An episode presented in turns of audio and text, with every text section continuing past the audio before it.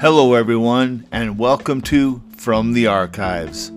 This podcast goes back to many sermons preached over many years. We thought we'd bring them from the past here into the present so you can enjoy some of the messages that came before. Take a listen to what we have tonight. Tonight I have a rough one for you. The eighth question. This was asked of me in this room by one of our students. So I am not bringing this up for my own jollies. Believe me, this is one of those subjects that pastors love to stay away from. We love to avoid this one because it's this. What does it mean to say that Christians are elect? And how can I know if I am elect? That question was asked me, and I about dropped my jaw open. Um, that's one of those questions you expect a 30 or 40 year old to ask someone who's uh, working through Ephesians, First Peter, something like that. You don't expect an 18 year old kid to come out of nowhere and ask you that question. So I said, um, I gave him a very simple answer uh, in about five minutes. But as I began to think about that, I began to think maybe we need to address this question. Now, I need to say up front, this is possibly the most divisive teaching in the church. Okay, it is possibly one of the most divisive teachings in the church.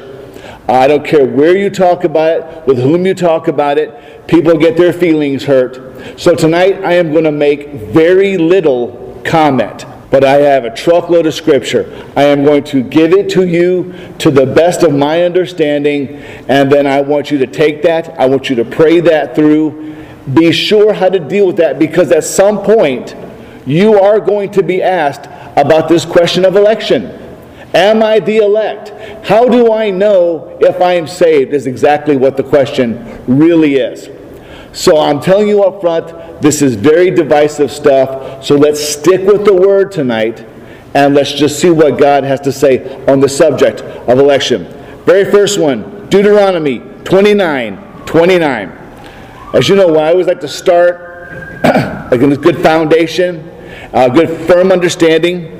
Those of you who have dealt with the subject of election know Deuteronomy 29 29 very well.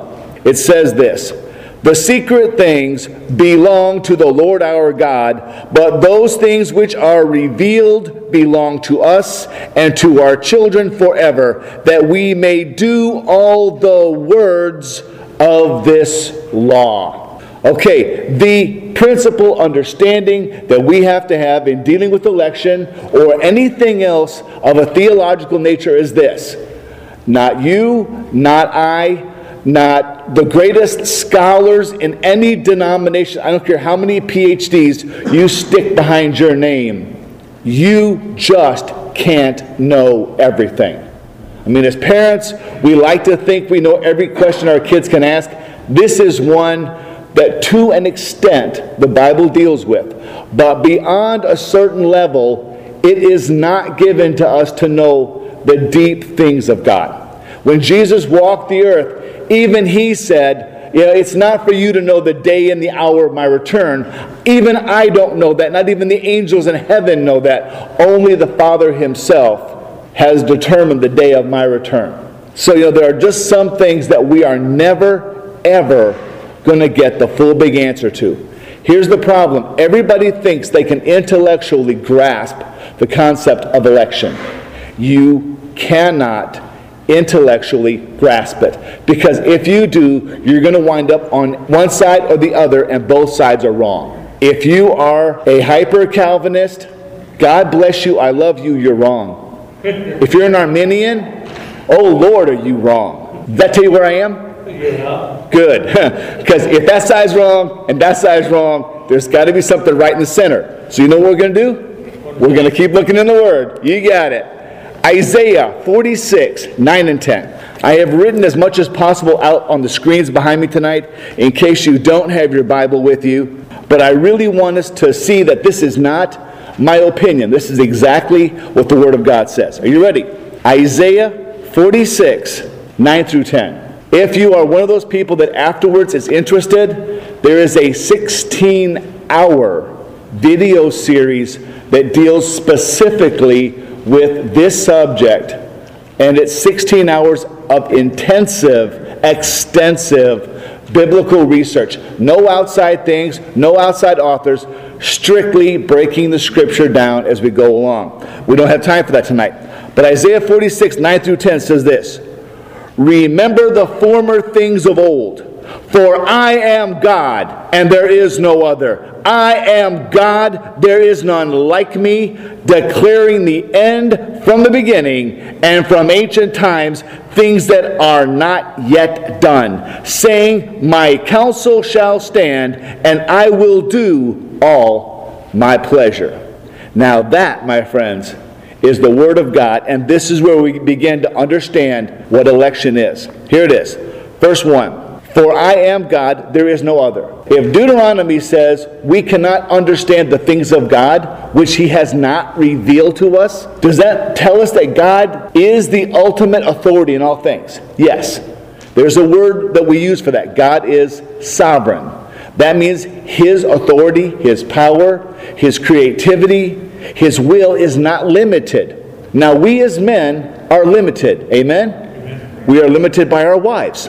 Yeah. They tell us where we can go, when we can go, how much we can spend. We know what it is to be limited. Amen? I thought I'd interject some humor at that moment. It's getting kind of serious in here. But we are limited to two pounds of gray matter between our ears. And for those of us who did not smoke that away in the 60s, it's still not enough to go beyond the scratch and the surface of what God is all about. I am God, there is no other. For I am God, and there is none like me. Now, here's the first word we have to understand declaring the end from the beginning, from ancient times, things that are not yet done. To declare means to announce. Now, go back to Deuteronomy. What did it say in Deuteronomy? It said, The secret things belong to Yahweh, the God of Israel, the covenant name of the Lord, right? Those secret things are His. But whatever is revealed or declared or announced to us, it is given to us to carry out the words and the work of God. So, if we really needed to know all of the little details of election and everything else, God would have told us. Since we don't need to know it in order to carry out His will, I think we're going to see that God tells us enough, but not so much that our brains would explode. Let's keep going. Isaiah 46, 9 through 10. The back part of that is this. He says, My counsel shall stand, and I will do all my pleasure. I will do all my pleasure. The word counsel means purpose. My purpose shall stand. Now, when I read that, and I will do all my pleasure, I thought of a chapter in Isaiah, Isaiah 55 11. Let me read it to you. It is my favorite verse. As a pastor, this is my saving grace. As a pastor, I lean upon this verse every time I step into the pulpit.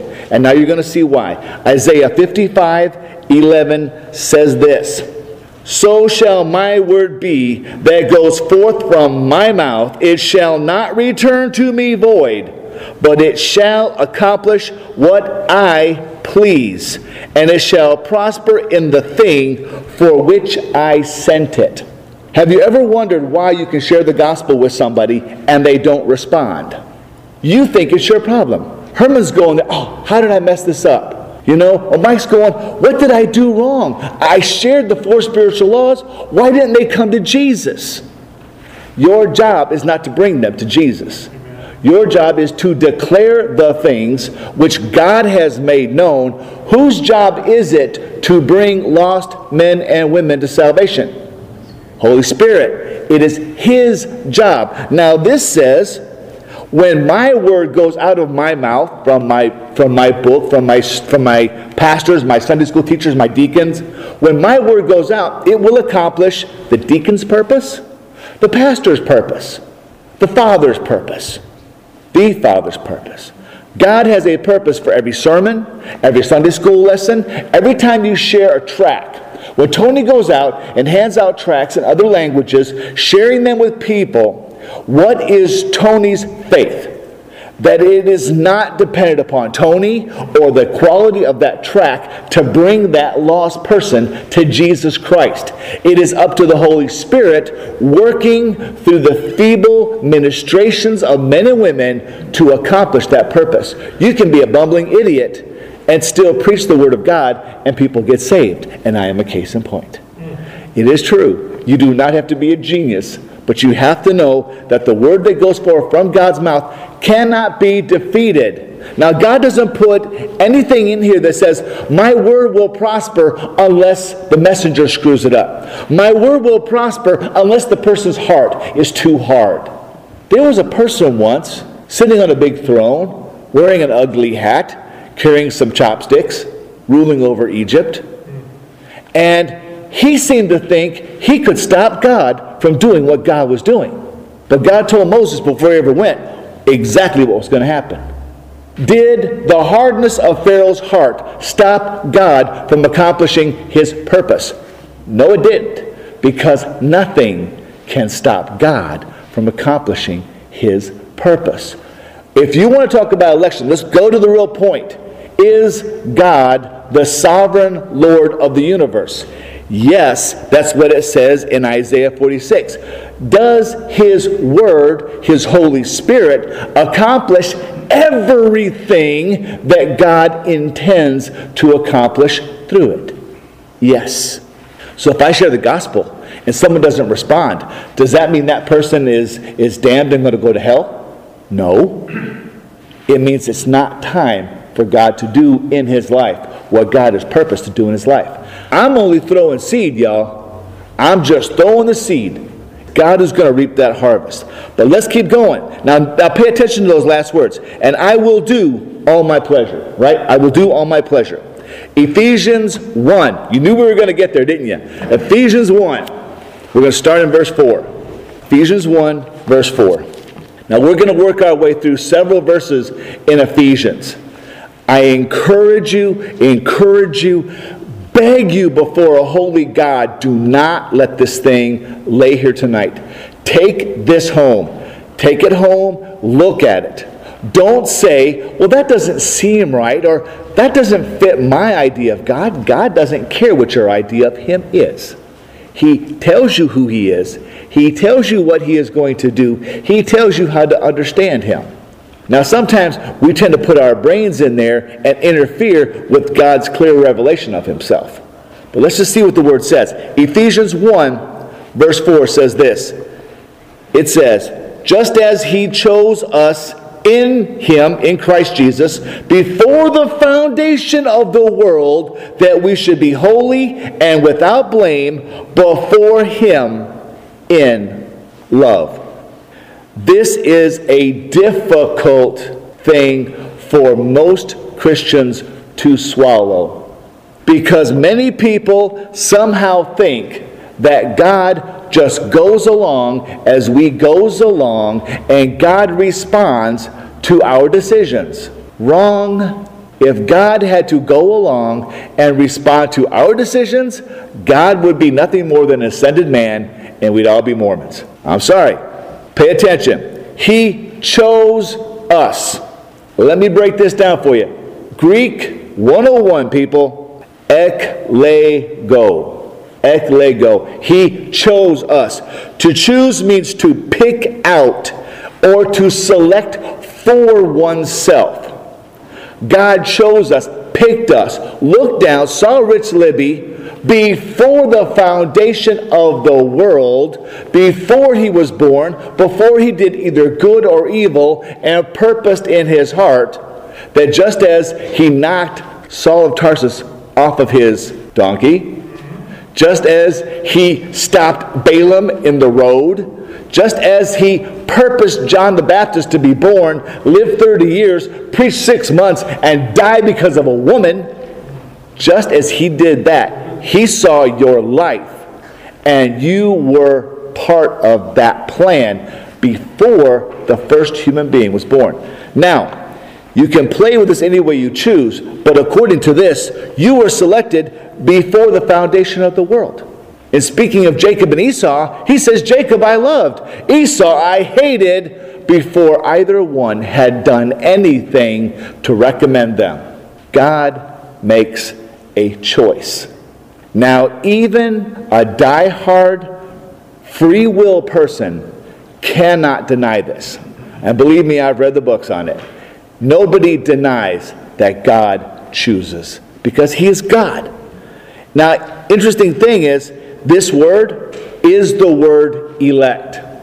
This is the word elect. Because if you look at it in a, another sense, this is the word electos, elect. You can look it up, break it any way you want to. This is the word elect, to choose. And it's to choose in a sovereign fashion as he chose Jacob over Esau, as he chose John the Baptist to be born and to live and to die, as he chose to send his own son before the foundation of the world, the lamb slain. If your name's been in the Lamb's book of life since the foundation of the world, how'd your name get there? You didn't make the decision till, well, I didn't make the decision until 1980. But in fact, did I make a decision? Oh, yeah. I was standing in that church. I had a hold of that pew. I did not want to go down there. But you know what God did? God sneaked me. God showed me what my life would be without Him. And so graphic and powerful was the revelation of His love that I could not keep from responding. He never violated my will. He never forced me. He never pulled me down the aisle, though it felt like it. He never did anything to me except open my blind eyes and let me see my need for a Savior. If we went around this room and I said, What drew you to Christ, Larry? What was it, Art? What drew you to the Savior? you would tell me that at some point in your life, your eyes were opened, you saw your horrible condition, you saw hell spawning before you, and you knew that without Christ, you were a dead man or woman walking. Because that is what God does. He chooses and then He acts. Chooses and He acts. But keep going. Ephesians 1 5. Look at 1 5. You'll love this one having predestined us to adoption as sons by Jesus Christ to himself according to the good pleasure of his will. Wait a second. We've read that before, haven't we? Where have we read about the good pleasure of his will? I'll tell you where it was. It was in Isaiah 46 10. God acts according to his good pleasure. What does God need in order to act? His own sovereign, holy, perfect desire. Nothing I did endeared me to the Lord. Why should He pick me? And I ask myself that question almost every day. Why did He pick me? There's lots of better people in the world, but He chose to do that. He chose to reveal Himself. This is so amazing. Look at that word, having predestined us. People hate that word. You know why? Because it sounds like you got no choice. You got a choice. But here's the thing those people that say they've died and stood at the precipice of hell, feeling the flames, hearing the screams, and then are snatched back. Do you think, having seen hell, they go, gee, that looked like a pretty fun place. I think I'm going to go back there. No one's ever been that stupid in history. No one, having seen the reality of who Christ is and what it means to reject him, has ever rejected him. Because so graphic and powerful was the revelation. Go back to Paul, laying flat on his hiney on the road to Damascus, blinded. Paul, Paul, why are you persecuting me? Lord, who are you? I am Jesus whom you are persecuting. So powerful was God's revelation of himself that his blind eyes were opened and he saw. He never violated Paul's right to make a decision. He just made that decision so clear, so crystal clear that Paul made it. Two people I love, Ezra and Nehemiah, two great books. Both of them say the same thing. Remember this? We've been through both books. What's the one phrase? Both the gracious hand of the Lord was upon me. The image is of weight and power pressing down. So real was the presence of God in Ezra and Nehemiah's life that they felt as if the weight, the glory of God were crushing down on them. They felt the heart of God. And that's why they responded. That's why Nehemiah wept. That's why, that's why Ezra had to go back and help reestablish proper worship in the rebuilt temple. It's not about God breaking us, He simply lights us up, and we see the truth of who He is. But look at that again. This word predestined means to mark out beforehand. It's a wonderful dude that you've never heard of. His name is Spiros Zodhiates, professor of Greek, born in Greece, knows the Greek language from start to finish, wrote a commentary on the Greek language. And speaking of this concept, he says this this is akin to the idea of foreknowledge, but he says the Greek language is specific and that it says this decision is made prior to with only reference to the desire of the planner. God does not look down through history, see your decision, and respect it. He chooses because he is God. Go back to Deuteronomy 29 29. Can I understand that? No. As a young man coming out of seminary, I believed that I chose Christ. It took a couple agonizing years for me to realize I chose nothing, but He chose me.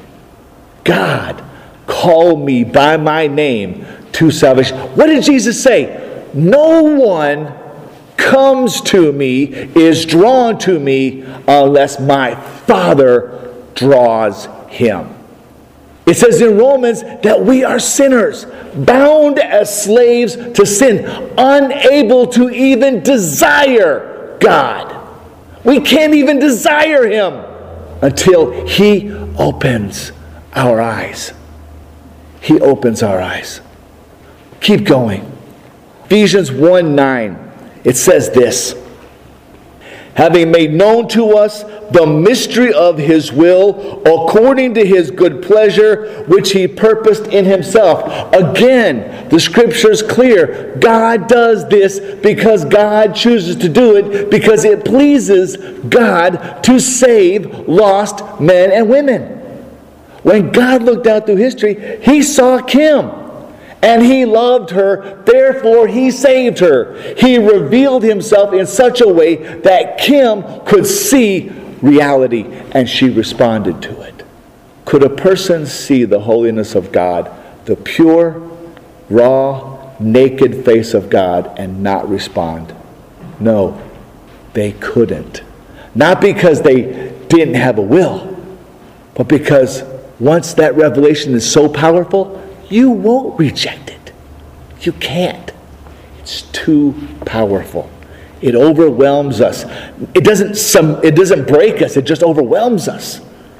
That's what's amazing. Having made known to us the mystery of his will according to his good pleasure, which he purposed in himself. Again, God references nothing to make his decision.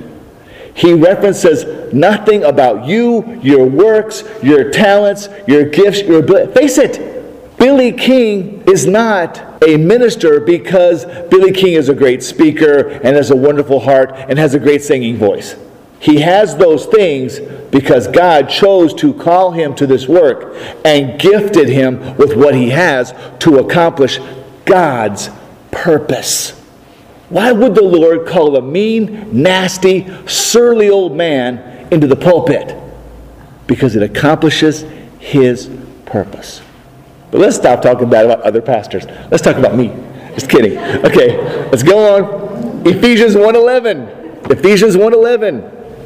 In him also we have obtained an inheritance, being predestined according to the purpose of him who works all things according to the counsel of his will. Understand that. Having made known to us, okay, being predestined, according to the purpose of him who calls all things according to the counsel of his will.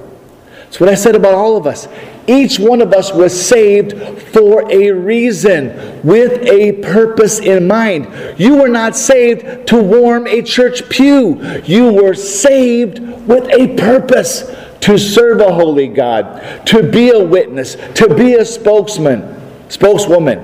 You were saved for a reason. You don't have salvation for no reason. You don't just get saved and sit there and wait for eternity. That's not why you were saved. That's not why Christ died for you. I'll back up and interject one thing. Is the blood of Christ sufficient to pay for every sin committed by every being, past, present, and future? Yes. But contrary to what the beloved pastor on TV said, everybody ain't saved until you accept Christ as Lord and Savior. John 3 16, 17, 18. Until you confess your sin, 1 John 1 9 you ain't saved. The blood of Christ is sufficient for all living beings, past, present, and future, but it is not effectual in your salvation until you accept it. You can see it, you might understand it, but if you don't cry out for it, it ain't yours. It's not enough to have it here. You got to have the blood here for the Passover to happen. Predestined according to the purpose. So, what does that mean? It means your future is to look like Christ. Your future is to be a servant. That was the future for which you were called. That's what you were saved for, Ed. You were saved to be that representative of Christ. That's the purpose of your salvation. He didn't just save you to save you, He saved you to serve Him to be a servant, to go to the Philippines, to play the piano, to play the drums, to serve in the military, and to share Christ with men who are around you who right now could be in harm's way, could be experiencing death. Why is Billy going to be a chaplain? To share Christ with men and women who may the next day die, but need the chance for salvation. That's what we're saved to do. That's what election is about. It is salvation with a purpose. Salvation with a purpose. let's keep going. I'm not going to stop there. Ephesians 1:18 says this, "The eyes of your understanding being enlightened." That's what I've been harping on. The eyes of your understanding being enlightened, that you may know what is the hope of his calling, what are the riches of the glory of his inheritance in the saints. Man, that's what it's all about. It's about the blessing of being elected. The blessing is this we have our eyes opened, we know what the hope of eternity is. You know, I've, been, I've been watching people walk around the streets the last couple weeks, and my heart has just has been really hurting. I look at people rushing around in the mall and the streets, and I go, where are they going? What are they doing with their life? What hope do they have? I mean, people are terrified of the swine flu for crying out loud. It's only a bug. Hello? It's just a bug. But people are so scared. Why are they scared? Because to most modern people living in the Northwest, there is only one life. You live, you die, you become worm food. They have no hope. Take a man who's got a multi million dollar house, loses his job, what hope does he have? None. Tell a man who's 30 years old you have cancer. What hope does he have? None, unless he has Christ. Unless he has Christ in his life, he has no hope because his eyes have not been opened to that hope. So, to that extent, what do we do? We share the gospel of Christ. We put out the seed so that people have the chance to respond. Now, here's the deal I'm not supposed to look around and go, you know, that guy looks like he's elect. I'm going to share Jesus with him. It's like the parable of the soils, right? Well, look, this guy looks like hard ground. I'm not going to bother. He's a biker. He's a gangbanger. He's just, he's Murder Incorporated. He's the founder of the Crips. I'm not sharing Jesus with him because it's a waste of my time. But that guy over there, he's a nice suburban guy, drives a Yukon, and I'm going to share Jesus with him. He's good, he's good soil, right? That ain't your job, church. You don't pick your soil, you throw your seed, and where it goes, honey, it goes. We had the homeless feed here. Did we look and say, you know, that person looks like they're really homeless. That person is just out of a job. I'm going to share Jesus with him. That guy don't need it. That ain't what we do. No matter what the soil, what the condition, we throw the seed. Because you know what? You never know which one of those people is going to respond to Christ. Because you don't know where the Holy Spirit's at work. You don't know where the Holy Spirit has been laboring and has prepared the ground and, and, and tilled it up and made it ready. You throw the seed everywhere, indiscriminately, you throw the gospel. Because wherever the Holy Spirit's at work, that's where it's going to prosper. It ain't your job to know who's elect, it's your job to share the gospel. See, we get wrapped up in the dumb stuff. We get wrapped up in the dumb stuff. We forget the good stuff. Let's keep going. John 15, 16. Finally out of there. All right. John 15, 16. This one you all know pretty good. You ready for this one, church? You did not choose me, but I chose you and appointed you that you should go and bear fruit, and that your fruit should remain, and whatever you ask the Father in my name, he will give you. Okay, he will give you whatever you need to accomplish the purpose for which you were saved, which is not your personal wealth, not the expansion of your Jabez kingdom, not to give you a third car when you can't even drive the first two you got. That's not the purpose. The purpose is you go do what I told you, the work of the kingdom, and the Father will give you anything you need to get that job done. The Father doesn't give it to you, you don't need it to get the job done, so just go get the job done. I love this because it is so powerful. You did not choose me, but I chose you. I called you. I picked you before you did anything. Before you even knew what was going on, I had my eye on you. I chose you. Why did he choose us? I don't know. But it says he appointed us. He appointed us, and that's the idea of selection or being sent on a mission. If you're in the military, you know what it is to be selected for a mission. You may not like that mission. You may not want that mission. But you better take that mission if that's your job, if that's what you're called to do. I chose you, I appointed you to go and bear fruit. So our lives should be reproducing themselves. Everything we talked about in the revival, we're supposed to bear fruit. Now, the second part of that question, we answered what the elect are. You know, how do I know what the elect is, all that stuff? Here's the second part of that question How can I know if I am elect? Here's the great news you don't get to know that. Isn't that wonderful? It ain't your job to know if you're elect because you can't know that. But you know what you can know? You can know if you're saved. 1 John 5:13. 1 John 5:13. You can know if you are saved. Now pay attention to this because there's people that tell you that you can lose your salvation. So that you cannot know from one minute to the next if you're saved. I'm not saying they're stupid or deceived, but they're stupid and deceived. Okay.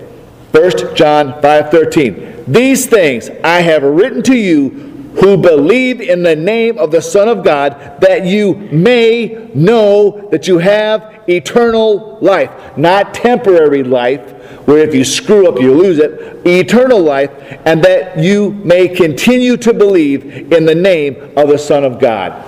That's it in a nutshell, church. These things I have written to you who believe. Okay, so if he's going to give assurance of salvation, who is he giving it to? Everyone who, who believes in the name of the Lord Jesus Christ, right? John 3 16, 17, 18, 1 John 1 9, all of those things. Because he says at the bottom, that you may know you have eternal life, and, I love this part, that you may continue in the name of the Son of God. Remember, when you do something in the name of somebody, you do what they were about, you follow your commission, you follow your purpose, which is what? Spread seed, share the gospel, tell the world who Jesus is. You continue because you know you are saved. Satan will try to mess you up. Satan will say, No, you're not saved. Look at your life. You keep messing up. You keep screwing up. You can't be saved. Maybe you're not elected, Keith. You can never tell. Yes, you can. Because this says, If I have called upon the name of the Lord Jesus Christ, I am saved. Period. Doesn't matter if I'm elected, I'm saved. That's the great thing about it. Election, great word, great concept, has no bearing on the modern church you are saved if you have accepted Jesus Christ as Lord and Savior. That's what we need to focus on, not all this other stuff. We need to stay on the facts. All right. So, what do we know now? I want to finish this up, church. Here we go. One, God is sovereign. He answers to no one for his plans. Understand that. Just because you don't understand what God's doing, don't mean you have any right to step outside the will. God is doing what God is doing, and just because you don't understand, He's not going to change His plans. God's going to keep doing what He's always been doing. He's going to keep seeking out the elect, and He's going to keep calling us and saving us and sanctifying us and sending us to preach the gospel to all men, all women, of all nations, all the grounds. That's who God is. Two, we are limited, created beings. We are not meant to know all God's ways. Deuteronomy 29 29. If God didn't tell you, you ain't supposed to know, so get over it and move on with life. That's my whole opinion in life. Just if I don't have to know, then I don't have to know. I just have to do what I know. Last thing, our place is to live in light of His grace toward us. We share that hope with all men. The rest is up to the Holy Spirit, and thank you, Jesus. Because as a pastor, if the salvation of people was dependent on the quality of your pastors, this would be a scary church to be in. I'm telling you the truth. Salvation is never dependent upon the pastor, the deacon, the one sharing, the track you use, which translation of the Bible you've got. Salvation is strictly the work of the Holy Spirit. He will take care of everything else.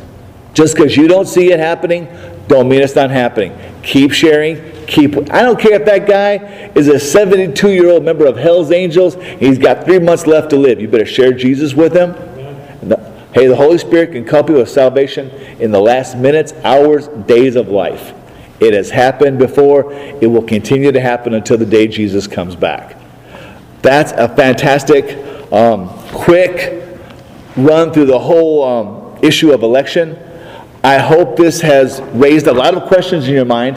I hope you will go and study it. I hope you will press in on this stuff. Because for me, there is no greater confidence than knowing that as a person who witnesses, God will never fail, even if I do.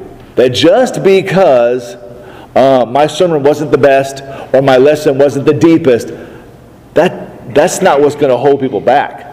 The Holy Spirit's working. And if He's working, people are going to get it, they're going to be fired up, and they're going to go on and do their job. So, as a pastor, that's just that's how I deal with the responsibility. Is that my responsibility is to preach and teach. Y'all's is to accept and learn and go and preach and teach to the world so that everybody can be saved. Okay, so let's not even talk about election anymore. It's not a question of are you elect, it's are you saved? Have you given your life to Jesus Christ? Have you accepted Him? Claimed that blood for your life? If we can answer that question, we're good to go. Let's pray.